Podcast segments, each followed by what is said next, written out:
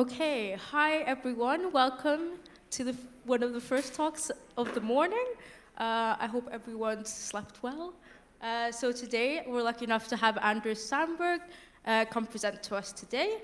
Um, Sandberg's research centers on estimating the capabilities and underlying science of future technologies, methods of reasoning about long-term futures, uh, existential and global catastrophic risk, the search for extraterrestrial intelligence, SETI, as well as societal and ethical issues surrounding human enhancement. Uh, topics of particular interest include management of systemic risk, reasoning under uncertainty, enhancement of cognition, neuroethics, and public policy. He has worked on this within the EU, Project Enhance, where he, also, where he was also responsible for public outreach and uh, online presence, and the ERC Unpredict project. Besides scientific publications in neuroscience, ethics, and future studies, he's also participated in the public debate about human enhancement, existential risk, and SETI internationally. Please welcome Anders on to stage.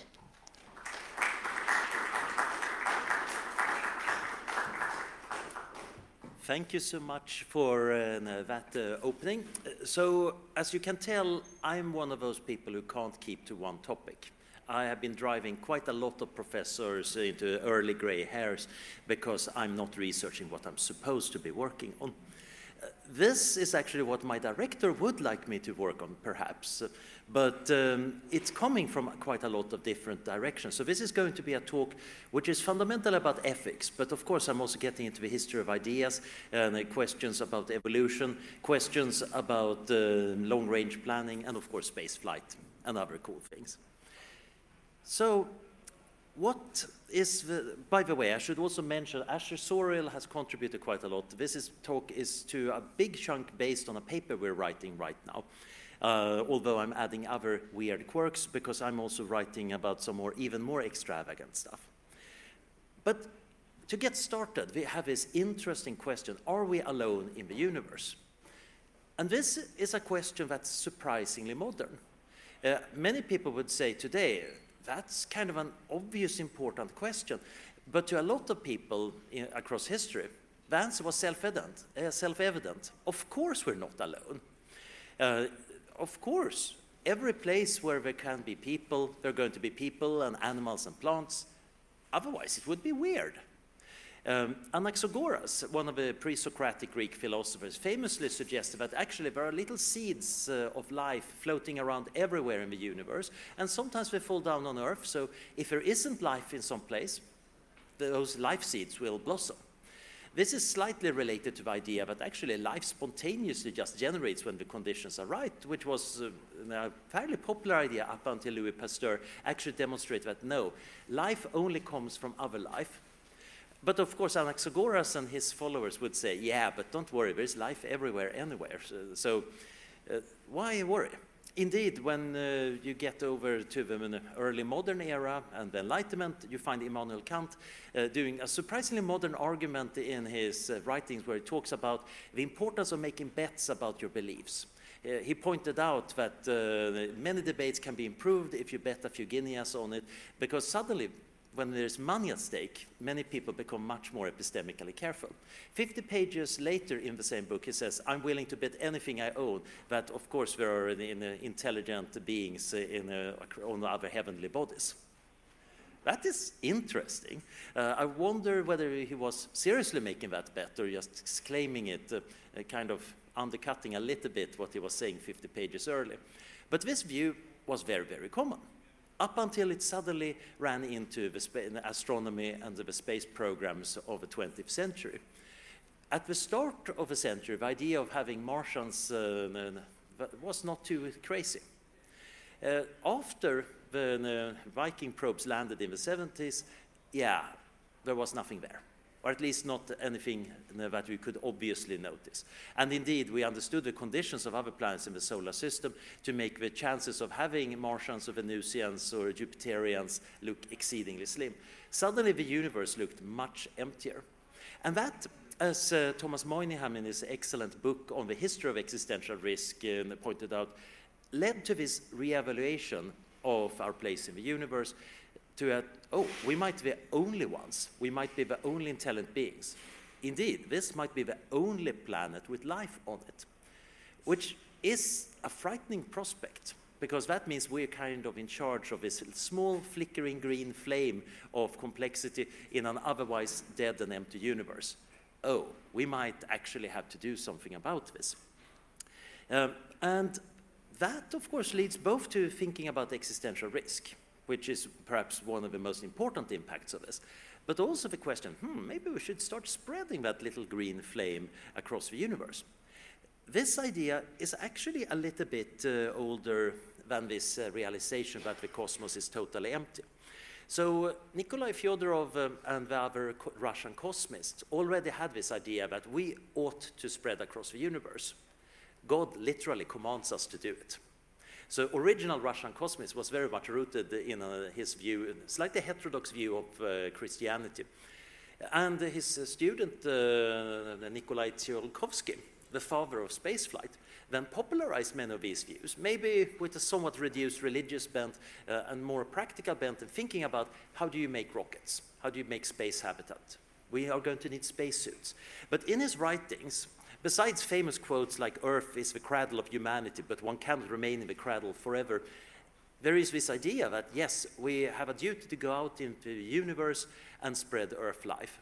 Uh, there are some interesting, creepy passages where he's discussing wh what to do about other alien life and whether which kind of life has the, the best rights, etc. But the general idea is, of course, we ought to be going out there. Um, and indeed, when you then combine that with this view that actually the universe looks pretty dead. And if you think that life has some form of value in itself, I'm going to return to that point. Then, of course, you can get to very interesting uh, philosophical points. Um, so Marshall Savage, in his uh, book, The Millennial Project, which literally had got a green galaxy on the cover, says, if we deny our awesome challenge, turn our backs on the living universe, and forsake our cosmic destiny, we will commit a crime of unutterable magnitude. Mankind alone has the power to carry out this fundamental change in the universe. Our failure would lead to consequences unthinkable. This is perhaps the first and only chance the universe will ha ever have to awaken from its long night and live. We are the caretakers of this delicate spark of life. To let it flicker and die through ignorance, neglect, or lack of imagination is a horror too great to contemplate.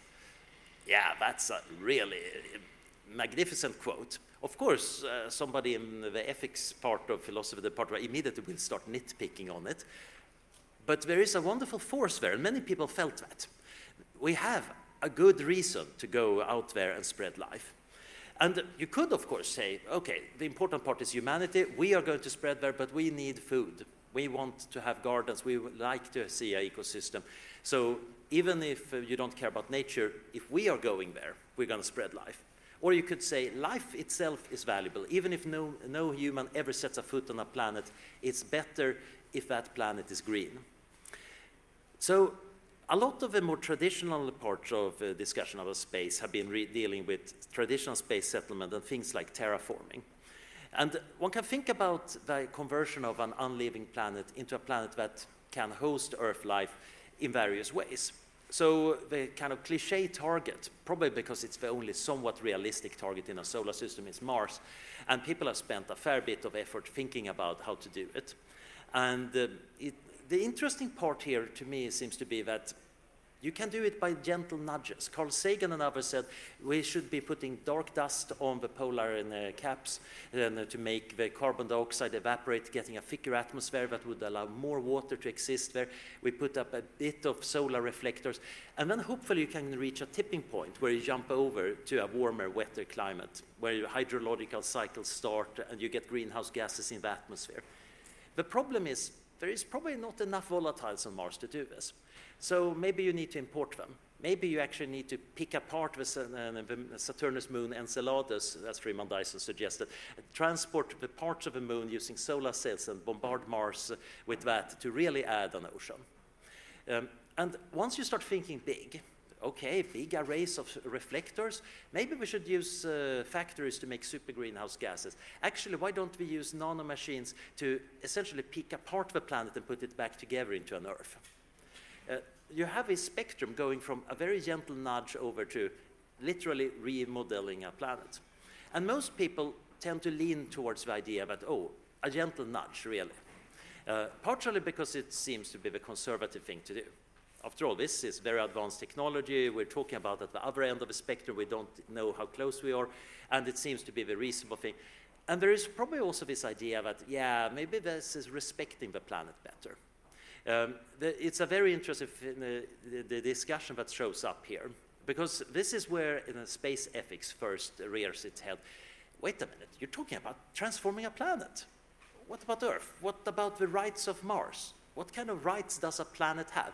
So we get an interesting discourse where people have been arguing about the ethics of doing terraforming. A fair number of ethicists have had this intuition, but this sounds rather bad. Uh, picking apart the planet and turning it into Earth, that's already weird. But uh, even putting life on Mars, do we have a right to do that? Uh, now, I would argue that many of these papers don't have a very great ethics uh, uh, argument, but there is something interesting going on. Uh, just as some people say that life itself has an intrinsic value, you could argue, perhaps, that even unliving environments have an intrinsic value. Uh, so there is some discussion about the shaped complexity of Mars. There are beautiful canyons and sand dunes, and if we had some cactuses growing there, would that make things better, or would that just impair the, the value that exists in these natural sand dunes? The problem with that argument is, of course, that there is another form of shaped complexity consisting of Elon Musk showing up and uh, building Muskville uh, using a complicated in, uh, economic infrastructure developed from evolution on planet Earth. That's also shaped complexity just as much as a sand dune. So there is an interesting problem how to make this fly ethically and philosophically. There is also an interesting question what kind of world we're talking about. So on one hand, Stanislaw Lem in Solaris, uh, he has uh, a character explain that, well, we humans say that we want to go out into uh, space uh, and explore it, but actually what we want is to turn it to home. We wanted to turn it exactly like at home. And Lem, as an author, is very critical of this. It's very clear that he doesn't approve of this view, but he thinks that this is what humans are going to do. We're going to pave over everything out there and turn it into something uh, similar. Then you have the Star Trek view, uh, to boldly go where no man has gone before and, uh, and uh, seek out strange new life and strange civilizations. Um, and that, that part is allowing yourself to be changed, learning something from the alien. Maybe changing it in return, but allowing yourself to be changed. And then you have Heinlein's view that basically is, yeah, we're going to do stuff. Some of it is going to be stupid. Some of it is going to be horribly immoral. When are we going to find out what was stupid and immoral? Well, at the end of time, basically. It's still going to happen, and we're not going to be stopped just by some Aunt Nellie, as he put it, sitting at home wringing the hands about ethics and politics. Now, this debate is kind of interesting, but it's also relatively far away from something we can do today. So we have plenty of time to be Aunt Nellies about it. But we have another form of uh, intervention uh, that is much more likely to happen much sooner and that's directed panspermia. So Anaxagoras panspermia hypothesis, that there are these seeds, uh, the sperms uh, everywhere, pan, uh, that was an explanation of life on Earth. And for a long time, people were kind of throwing it around uh, as a loose idea. Uh, Svante Arrhenius, the Swedish uh, chemist and scientist, uh, he actually proposed as a proper scientific theory and in a book around 1900, uh, where he was proposing that actually bacteria spores can probably be lofted away by the solar wind. We should actually expect this to happen. And it's been a somewhat controversial view in, in the astrobiology community whether this is actually happening or not. There is also a philosophical question whether this is a good explanation of life on Earth. But directed panspermia is the idea that if it's not happening naturally, we can do it anyway. We could loft bacterial spores on the solar wind. Uh, we could put uh, them on a payload and try to launch them towards nearby solar systems. Uh, this idea first shows up in the writings of Olaf Stapledon, uh, but I think uh, he actually got it from his friend, uh, the biologist Haldane, who wrote about it a bit later himself. And then it has been uh, popularized by other people. And in part of the space movement, who still got this very strong cosmist idea that we have this kind of duty to spread light, this is, of course, a big uh, deal. So the idea is that if the universe is not already green, we can green it, even if we are unlikely to ourselves be able to go to these stars. Um, now, how would you go about doing it? The original paper by Mautner and um, forgot his other name, um, they, they, were talking about solar sails. So instead of just uh, throwing spores into space and hoping for the best, you actually need to protect them. There is quite a bit of radiation in space. That's not very good, even if you are a bacterial spore. We know that under some protection, bacterial spores can survive in space for years. And if you actually add a lot more protection, it looks likely that you can extend that much, much more. So the idea would be put up a solar sail, have a small payload, have it drift over to another solar system. This might also be uh, improved if you can shine a laser on that sail, like the project Breakthrough Starshot, uh, the, the, the, Breakthrough Starshot project, that is aiming at actually sending these small probes to nearby stars over the next few decades and actually arriving within a few decades. That would definitely be enough if you put bacterial spores and they're not fried by high temperatures on the sail and, uh, to be able to get there. Another idea I've seen uh, is that you inoculate uh, interstellar comets. So they move around between solar systems. Occasionally they hit planets or break apart. And this way you could have bacteria spores protected by being inside a comet, drifting around the universe. Uh, there are interesting questions like radiation tolerance, but it, you can breed bacteria to be very radiation tolerant. Uh, there are questions like how you encapsulate it well. I have a feeling that maybe a few millimeters of clay might be good. So you might want to send a little payload that when you get into the life zone of a star, thermal expansion opens it up and little clay pellets fall out. That would then hopefully survive re-entry into the atmosphere, and if there is water, they dissolve, and uh, there go the bacteria. Yay! Now, the interesting insight here is that the individual probability of success for any given spore is very low, but you can send out a lot. The idea is to send it out and have it very cheap because it's small. It's not like you need to send a lot of uh, brave astronauts. Uh, it could be rather effective because you can multiply the likelihood by having many attempts. And of course, it's also potentially irreversible. Once those bacterial spores are going there, it's going to be hard to stop them. Uh, and this, of course, leads to the interesting value question. So there are different views here. So on one side, we have a panbiotic ethics. That is more life, more ethical value. Life has a value on its own, and it's additive in some sense. So we should be doing directed panspermia because that maximizes the abundance of life in the universe. And uh, that is kind of a, a useful approach, especially if you think in an additive way. In that case, you might also get an astronomical waste argument. Uh, so we can reach uh, about, if we can at most travel at uh, a third of light speed, then we can reach about uh, 4.95 billion light years away. Uh, that's about, um, that means that we're literally getting billions of galaxies, each of them with maybe 300 billion planets. And every year we wait, some of the galaxies become unreachable because of the expansion of the universe. So that means that we might lose about 300, uh, according to this calculation at least, 300 million potential habitable planets. 300 million Earths. They would fill the sky if they were in solar system. It would be a rather crowded sky. Uh, it's an enormous amount of biomass, an enormous amount of biosphere getting lost every year. We're waiting.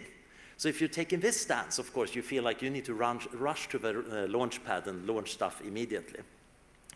Now, how you justify that is, of course, interesting. So Mautner uh, and the others, they argue that living systems tend towards uh, survival and self-propagation. That's their nature. That's what they're kind of for. So hence, the, the survival and propagation is the purpose of life. Uh, and um, as humans, we, uh, as living beings, we have this purpose too. We are part of having this duty to spread life.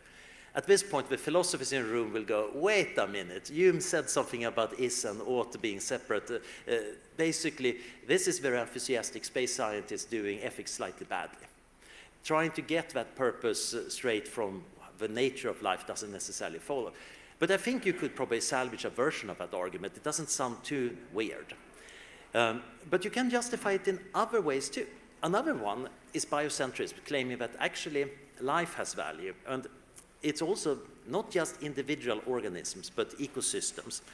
Uh, and that means that you need to you know, work on conservation ecology. Biocentrism is much more popular, of course, in environmental ethics, because it usually tells us humans stop destroying the biosphere. It has value, regardless of what value it has to you. But if you take that seriously, it seems still that maybe we should be adding more biospheres. Normal biocentrists will say, mm, not really. It's more important to conserve existing value than trying to create extra value. Uh, there is an interesting uh, di uh, disparity here. Uh, and in fact, a lot of uh, conservation ethics is actually quite conservative.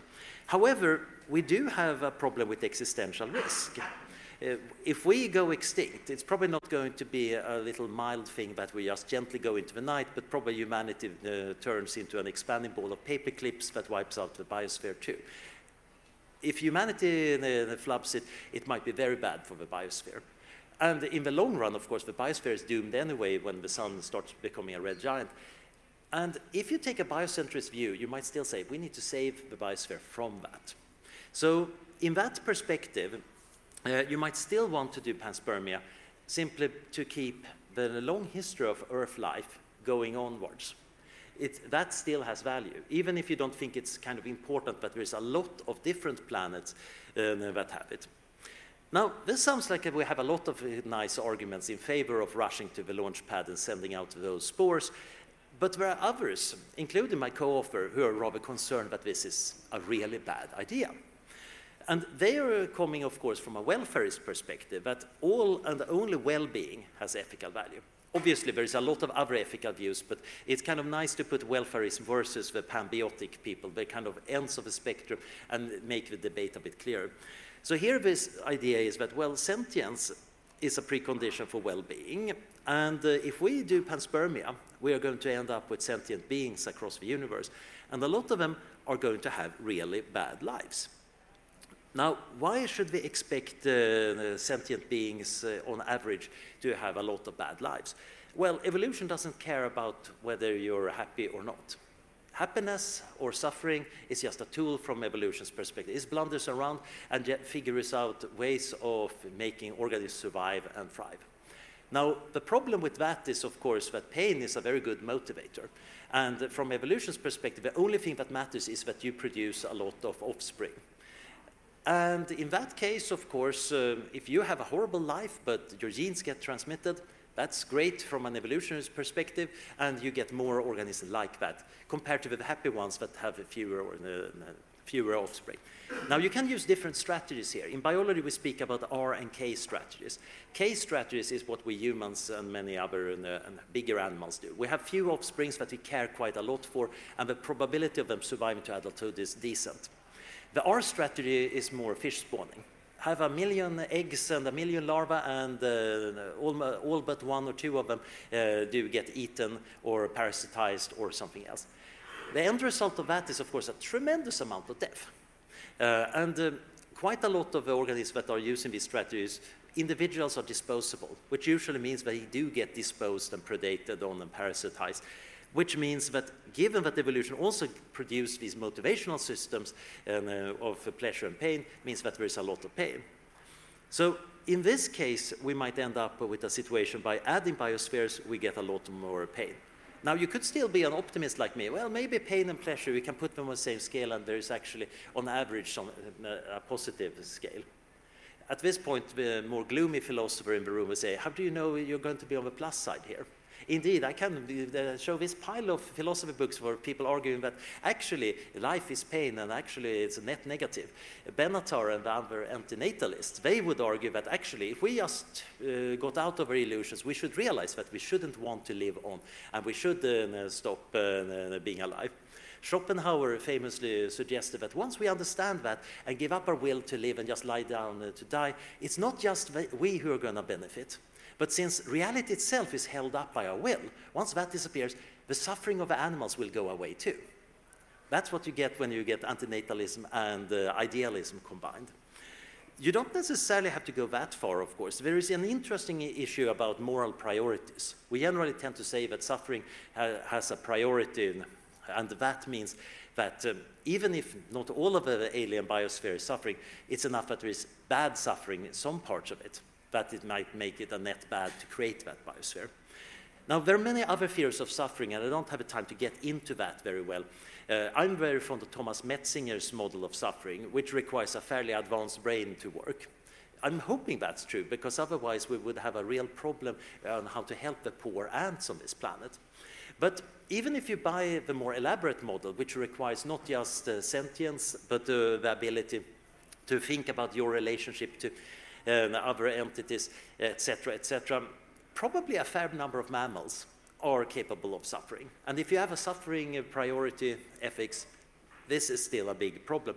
So from this perspective, we should definitely not be doing panspermia because we might increase the total amount of suffering in the universe tremendously.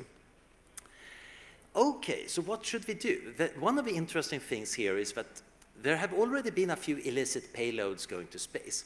Some of them very cute, uh, like this little monument, which is currently exhibited on the moon. It's not very far away. Uh, you can go there on a weekend if you have the right equipment.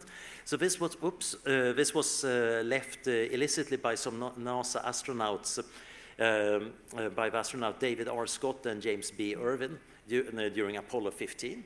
There is also a little art exhibit, including a dick pic to, due to Andy Warhol that was smuggled up there. And famously, there was a recent uh, moon probe that crashed, but did not just have a, a uh, Wikipedia inscribed on a uh, sapphire disk, but also some tardigrades in uh, epoxy. And they were added without approval. There have also been unapproved satellite launches. So the possibility of somebody actually launching stuff into space uh, without approval is non-zero. Uh, and this is an interesting problem because it seems like we have a pretty uh, big uh, disagreement. There is an opportunity cost of waiting if you're a Pan, uh, Pan Bio uh, follower. Uh, you're losing galaxies every year. But on the other hand, we also have a very strong reason to say that mm, if suffering matters, we might actually have a very strong reason to hold off. We also have normative disagreement. Um, so it's pretty clear that we need to work a bit harder it's probably not much of a cost right now to slow things down and try to avoid doing this, uh, not do anything irreversible, especially because you can think of it as a unilateralist curse situation.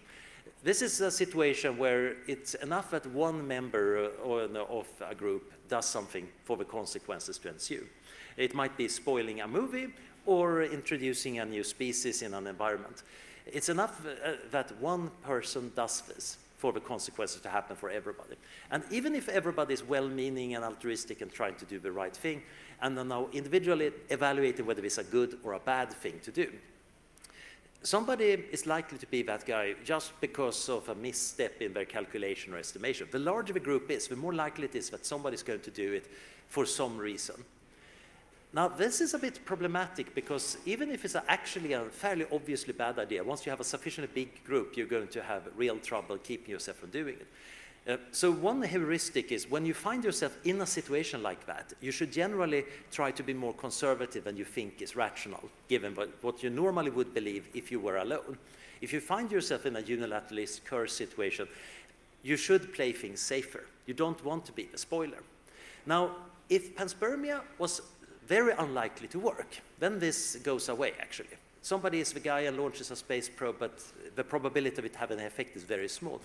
If the probability gets higher, then we get a sharper situation and need to be much more cautious.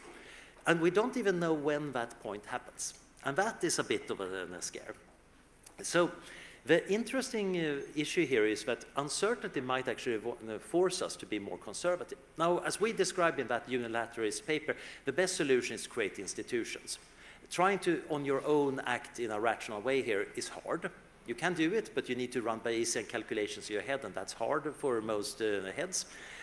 But you sharing information, working together, creating a rule for what is allowed and not allowed, that is kind of doable, and we're actually uh, pretty good uh, at doing it. We can actually develop consensus uh, of various kinds.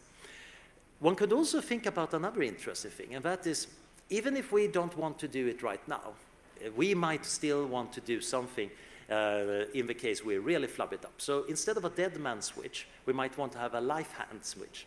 In the case of the Earth going totally in, uh, to hell in a handbasket, press the red button and launch the spores. And I hope that the next uh, one might work. That is something one can set up, add advocate safeguards to, etc., and might actually be a very good idea um, uh, to do, and might also keep the panspermia enthusiasts busy actually designing that system without trying to launch it illicitly. I'm running out of time, uh, so I don't have time to talk too much about the even grander things about spreading on even grander scales of the balance between uh, the X risk and the suffering risks. I'm writing another paper with Bruce Tsai where we're having this fun conclusion that according to at least one theory, we should settle just exactly six planets across the, uh, reachable universe. But there are many more things, like maybe life is the wrong thing to send. Maybe we ought to be sending machines. Maybe we ought to solve suffering. Because delaying the panspermia right now is kind of cheap and easy to do. There are few people who seriously try to do it. Midterm, developing a good consensus on how to handle a cosmic footprint is going to be important. That's going to take time. And long term, yeah, we probably should fix suffering. I think uh, that sounds like a pretty good long term goal. But that is in the future. Now I'm done. Thank you.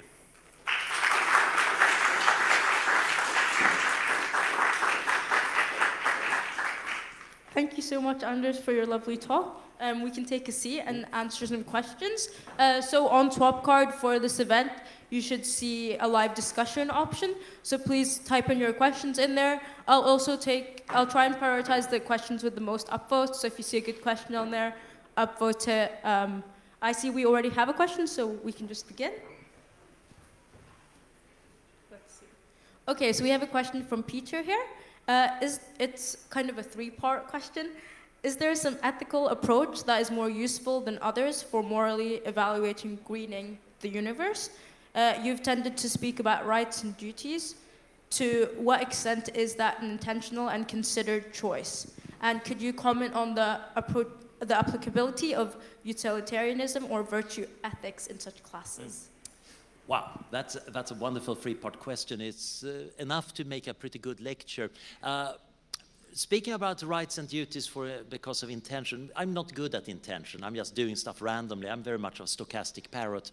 Um, but of course, from an ethics standpoint, different ethical systems lend themselves to different kinds of questions. Virt I love virtue ethics for thinking about my personal life. It's very good for thinking about, oh, I should try to be a more courageous person. I should try to handle those impulses that make me procrastinate better. But that doesn't scale very well to society. I'm, I'm writing a paper about civilization and virtues, and I do think they, in some sense, can exist. But it's much harder to run virtue ethics in a collective fashion. We might say, we want to have a, virtuous space program, but that's very hard to fly. Saying we want a utilitarian space program, we can totally do that. We might quibble a lot about the details, but it's much easier to implement. Similarly, a Kantian deontological perspective also lends itself to collective action much more. So I think, the, uh, sadly, virtue ethics is going to be having to take a back seat which is always complaining about, and uh, many virtue ethicists are trying to find better ways of dealing with it. Generally, I think recognizing normative uncertainty is important here. We actually don't have a complete theory about what good is. We don't have a complete uh, theory about what's moral. It's not just that we disagree with each other. Even if you are an honest person and are trying to understand everybody's position, it's kind of hard to tell whether what we ought to be doing here. There are good arguments everywhere. Some of them lead to weird conclusions. We are confused. At that point, of course, we should recognize that we should try to act in a way that is robust in regards to that con uh, confusion. So I think there are techniques from normative uncertainty in thinking that can help us here. We might want to actually try to get different views together, try to have a kind of moral parliament and see, okay, what is it that every view more or less agrees on? That is something we can actually go with. What is it that we have firm disagreement on? Can we find out information that makes us resolve that disagreement one way or another? So that's probably my recipe for these things, but I don't think I covered all of that question, but uh, well, let's take the next one. yeah, so we have a question here. Uh, would the idea slash discovery that we were a product of a previous civilization using panspermia change your ideas about our own obligation to doing the same? That is an interesting one. Uh, if we discovered that we were the result of a natural panspermia, but okay, there is various little seeds floating around and uh, life didn't originate on Earth, but is part of this big tapestry of cosmological evolution, I think most people would say, whoa, that's cool, we're gonna do some nature documentaries uh, with David Attenborough uh, narrating about this. But it's not too unsettling. On the other hand, if we found that, oh, there are some precursors, they actually seeded Earth, although not for us. They seeded Earth with some prokaryotes uh, literally billions of years ago, and uh, either very, very gone, or maybe now there's something very weird post alien. That is a bit more unsettling. I think most people wouldn't be too changed by it. But I think intellectually, what it means is we are part of a bigger community here. And it's a community in the sense that now there are actually beings and intentions involved, not just that evolution is uh, blindly stumbling around and occasionally doing marvelous things. But now there are intentions around in the universe. We have a place, we have literally a kind of parent civilization, even if we never get to know them.